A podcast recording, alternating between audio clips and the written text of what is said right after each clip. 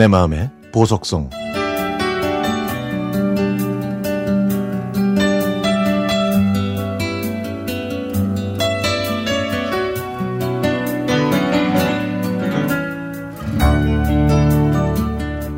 시어머님은 올해 예순 아홉이십니다.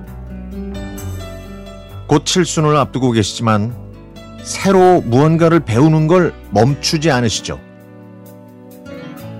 예전에는 스마트폰 사용법을 배우셨고 요즘에는 키오스크 사용법을 열심히 배우고 계십니다. 얼마 전에 시어머님께서 문화센터 선생님한테 핸드폰으로 커피 한 잔 보내고 싶은데 그 방법 좀 알려달라고 하시더라고요. 그랬더니 옆에 있던 남편이 그거 복잡하니까 직접 사서 만날 때 선물하시라고 말했죠. 어머님은 고마운 사람이나 자주 못 만나는 사람들한테 커피나 케이크를 세련되게 선물하고 싶다고 하시더라고요. 그러면서 새로 배우는 게 무서우면 아무것도 못하게 된다고 하시더라고요. 저는 어머님이 그렇게 생각하시는 게 좋아서 제가 알려드리겠다고 했습니다. 저는 수첩에 순서를 자세하게 적고 그림까지 그려가면서 자세히 알려드렸습니다. 어머님은 저와 같이 하실 때는 할 수 있을 것 같다고 하셨지만 혼자 하실 때는 조금 헤매시더라고요.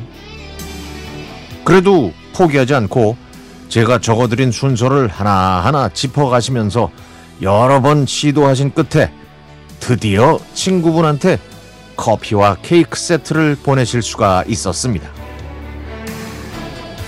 그러자 어머님께서는 소녀처럼 좋아하셨죠. 그날 집에 돌아왔더니 어머님이 저에게 커피를 보내주셨더라고요. 차근차근 잘 가르쳐 준 게 너무 고마워서 선물한다고 하시면서 말이죠. 그 다음부터는 제가 좋아하는 조각 케이크와 커피 세트 기프티콘을 자주 보내주셨습니다. 저는 정말 기분이 좋더라고요. 제가 알려드린 후로는 단 한 번도 뭐가 안 된다거나 이건 어떻게 하냐고 물어보신 적 없이 술술 잘 하셨으니까요. 그래서 다음부터는 핸드폰으로 돈을 송금하는 방법도 가르쳐 드리겠다고 말씀드렸습니다.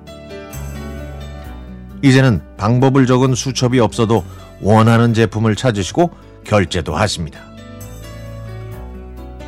요즘 뉴스를 보면 키오스크 phobia라는 말이 있을 정도로 어르신들은 키오스크 사용을 어려워하시고 두려움까지 느끼신다고 그러네요.